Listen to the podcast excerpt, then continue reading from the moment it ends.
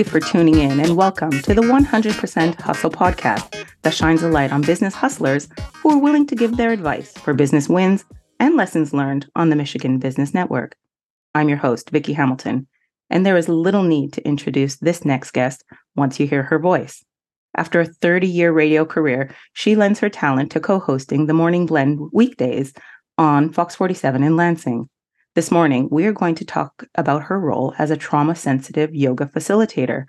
Welcome to the 100% Hustle podcast, Deb Hart. Good morning.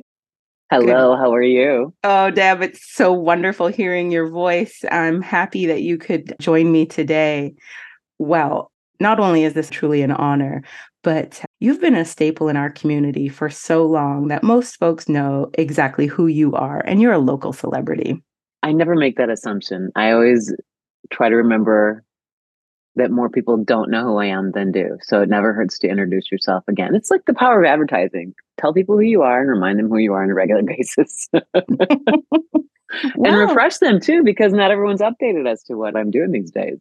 Sure. And there's something they may not know at all, even if they do know you as our local celebrity. It's that you have a new, incredibly important side hustle, if I may. oh, please do. you have become a level one iRest meditation teacher. Can you explain what that means, please? I took the level one training. There's a level two that's the next level up, and then there's the master training. So, my level one training, I was really intrigued by this type of meditation. It was started by psychologist Richard Miller, who went into a yoga class in 1970 in San Francisco. At the end of the class, there was this guided meditation. After it was over, he felt this huge anxiety and depression had lifted off of him that he'd carried for years. And he said to the, the instructor, What was that at the end? And the instructor said that was yoga nidra, which is sleep of the yogi, yogic sleep. So Richard Miller spent decades studying it and in the mid 2000s, he brought this very specific protocol that he created to the US military and said, I'd like to try this with your personnel and see if it's effective for reducing PTSD, anxiety, depression, chronic pain, and insomnia. The military agreed to let him do this study. It was very successful.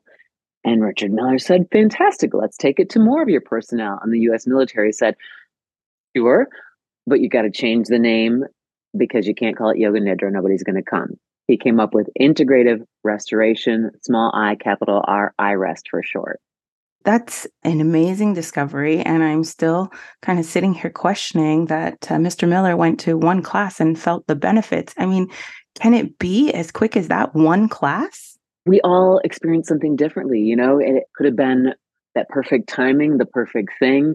You know, sometimes we can hear the same thing from several different people, but we only truly hear it and it really resonates from one person. Maybe we're ready, maybe it was the source. It's hard to say. Maybe, you know, because I've had experiences with people who tried it like, I don't like it. And others go, oh my God, that was the most incredible thing. So for him, it was the latter. It's amazing. And of course, the idea of focusing on the military as a segment or group to benefit from this is pretty remarkable. A lot of the times, these types of therapies aren't necessarily directed to that group of people, is my understanding. And so, is that where you are directing your practice? I thought that I was going to be using iRest because I thought I was going to be teaching trauma sensitive yoga at the VA in Battle Creek. I'd been teaching elsewhere before, prior to this. And I thought, well, I better get this training to add to. And I was literally in the middle of my training to become a level one iRest teacher out in San Diego. And I got a call from the VA, like, well, we're just not going to be able to make that happen. I'm like, well, okay, I'll find another place for it. So I'd been working, and I was telling my friend who lives out in San Diego at the time, lived out there at the time. I told her about it. She goes, This sounds fascinating. I'd love to try it. And I thought, Oh, okay. So she and I are still practicing well into, you know, a year and a half now since I've gotten my training. And I've told other people about it. And I'm finding that CEOs and executives are finding it very useful to when they put something on their schedule and they pay for it and they know the benefit of it and they do those things, they show up and they do it, they practice regularly. And the more you practice, like anything, the more benefit you get from what it is you're practicing or the better you get at what you're practicing. And the idea is that you learn these tools that you can use throughout your lifetime. You know, our sessions are generally about 40, 45 minutes, but you can learn how to integrate those tools in like seconds to understand to take that pause and respond to what life is presenting you rather than react to what life is presenting you. And, and these business leaders have found it very effective. I love that. And also, we're moving into this new era of being mindful and ensuring that we include self care in our schedule. So it's good to hear that folks that you're working with, CEOs, managers, anybody for that matter, is planning their self care in advance. And then not only self care that would be a one off session of maybe 45 minutes, but they're learning to equip themselves with the tools that they need in any moment going forward to deal with a scenario. So, as you said, it moves them from reactive to proactive. And that feels very comforting to me to know that we're building a stronger, more resilient community. yeah, for sure.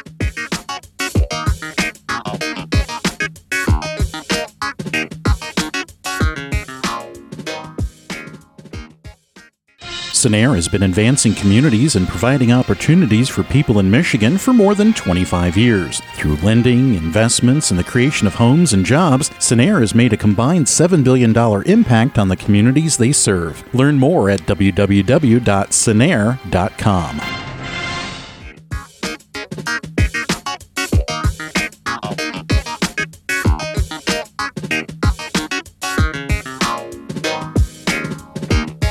Deb, what are the principles behind trauma based yoga and like how does it differ from traditional yoga?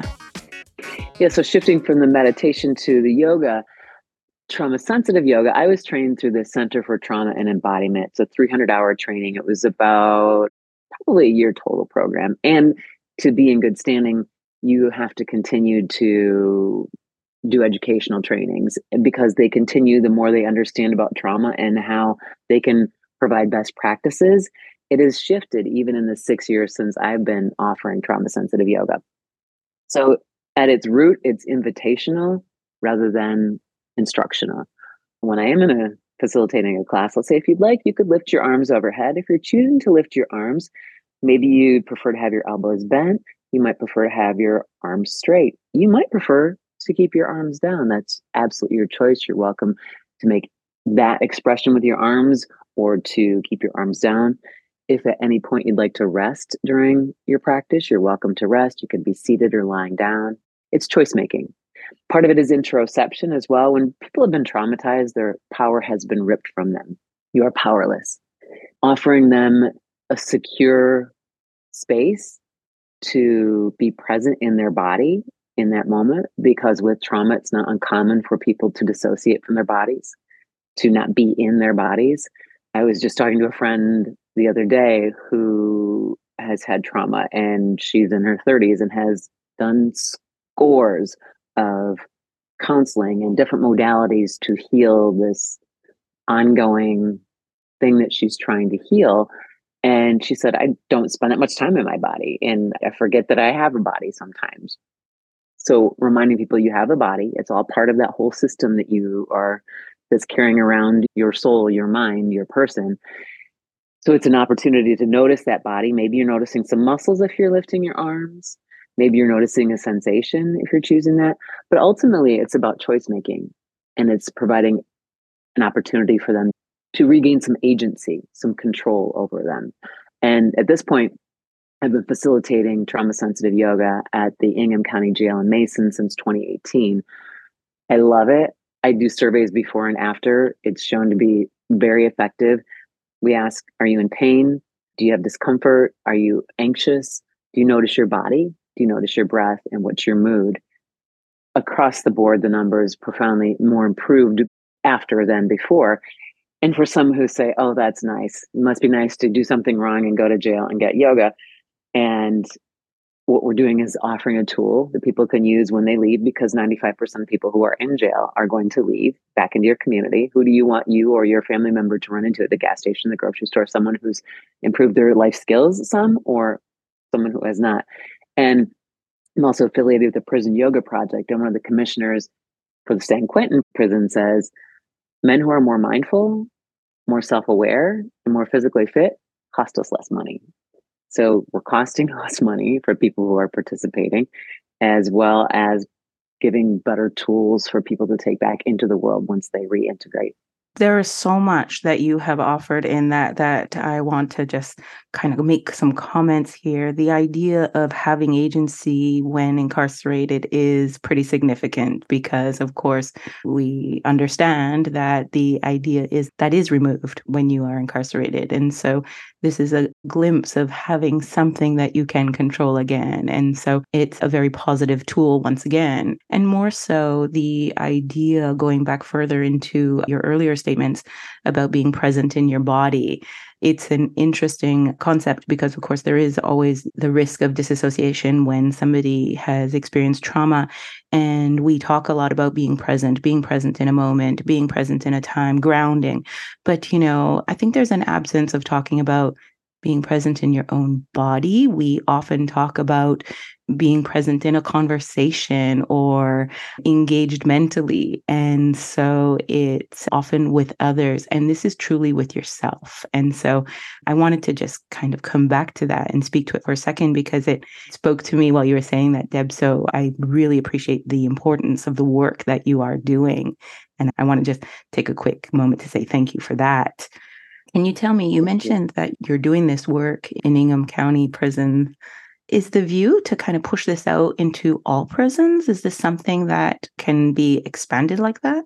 I love the work I'm doing at the jail, and I would like to take it to other jails, other facilities. I also want to, my grand vision is to, because the Prison Yoga Project exists primarily, they started in California and they're kind of working their way east, but they've been doing what they do about 15 years. Their modality is slightly different than the way I was taught, but I have become affiliated with them we're kind of sharing best practices with each other as well as sharing data with each other and what we both have learned independently. That's a very big organization I'm, I'm thrilled to be a part of. They do have it in several prisons. There is at least one prison in Michigan that has the Prison Yoga Project. Someone's teaching in there. Ideally, yes, it would be great to offer people tools that they can take back into the world. Also, tools that will give them a more beneficial experience while they're there. It's a therapeutic thing that we don't need to wait until the last year of someone's sentenced to, okay, now let's get you some counseling. That counseling should happen the minute they get in there. We should have activities and education and trainings for people from the minute they get in there because you're creating a better environment, not only for the people who we say we're rehabilitating, but for the staff who walk in there every day. That is a traumatic situation to walk into every day.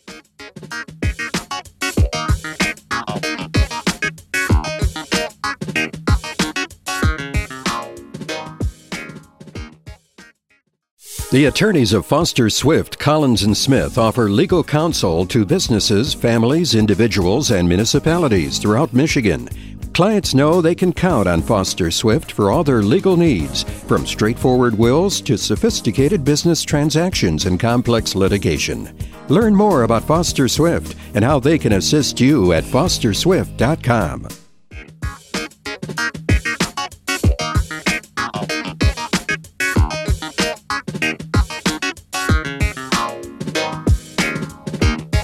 the level of alcoholism, drug abuse, domestic violence, divorce, and suicide with people who are deputies in the prisons is astronomical and it's not okay. And there's a tremendous shortage of people to fill these jobs. So clearly, we're not doing this right.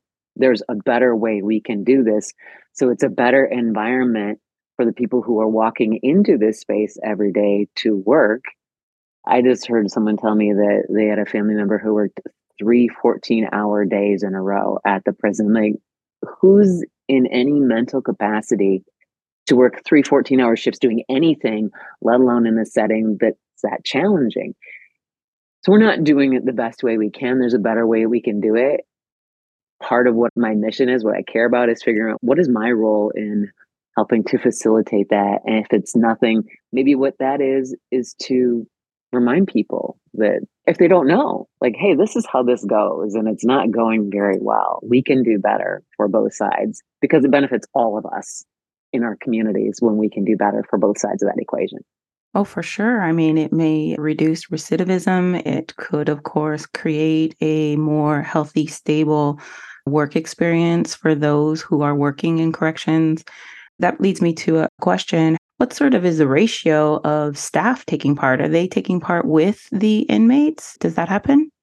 No, no. My mission is again to get the meditation and or trauma sensitive yoga available for staff. At this point, I'm not facilitating. I'd love to, but that's not hasn't been worked out yet as to how that would happen. To my knowledge, I don't know if at any facilities the staff, maybe some are doing independently. I had the pleasure of doing some a series of in-service mental wellness presentation of meditation and some movement to the staff at Ingham County in spring of 2023 and the feedback I got was way better than I thought it was going to be. and this is something that was actually was useful. And it was kind of like my understanding was like we thought this was going to be crap. no one said that. we didn't want to do it. But hey, you know that wasn't terrible after all. And some people were very interested in like how can we make this happen here? And I said, you tell me. I'll do what I can to make it work. You know, there must be a reason for the schedules that change, those swing shifts that change so much maybe that's part of the challenge is because of the swing shift you know i don't know we're all smart people we can figure out how to make that happen if we truly want to make that happen and i think it's essential to offer mental wellness tools you know i'd say that three things saved my life it was talk therapy it was being a part of community theater and it was yoga Babette Rothschild is a trauma specialist. She's a psychologist, written several books about trauma. The Body Remembers, one of them. And she says that no one modality is more than 50% effective in healing trauma. And she's speaking to therapists saying, offer three things to your clients, help them find the three things that can help them process and work through their trauma. You know, maybe it's beekeeping, maybe it's martial arts, maybe it's running, maybe it's cooking or baking or dancing or singing, whatever your three things are. And they don't have to be, you don't have to pick them and you're stuck with them the rest of your life they can change as you change and you decide okay that was cool but i'm ready to try something else and there's can be something very meditative when we get lost in being art or that thing that's you know that just really we feel so connected to and we're so we get lost in it and we can let all the other stuff go I love that. It's a positive conduit to healing as opposed to some of the other methods that folks choose when they're trying to temp down pain of trauma. And it could be that they turn to some of the very actions that may lead them to incarceration. Perhaps they lean into drinking or drugs or something that isn't healthy. And so this is a very positive option. And more so, I think that the idea of having three is a wonderful kind of framing of a way to move forward because it's saying that you don't have to choose something and commit to it and maybe feel like a failure if because that one thing isn't something you're good at. So have three, spread your positivity options, you know, and move forward. And so I think I could lean into that as an option. Deb, we are really running out of time here, but I really want to know how can folks get in touch with you to inquire more about this practice? Is there a way they could learn more? Of course, debhartyoga.net. You can email me or give me a call or text through that site. Oh, fantastic. Thank you so much. I'll make sure to post those details on the Michigan Business Network website along with this podcast. Oh, Deb, we're out of time. I want to talk about this all day. Um, Me too. but you know, we are not out of hustle. It's been an absolute pleasure talking to you. Thank you. Much for your interest and the opportunity. I really appreciate it. Wonderful. Thank you for tuning in to the 100% Hustle podcast. I'm your host, Vicki Hamilton on the Michigan Business Network.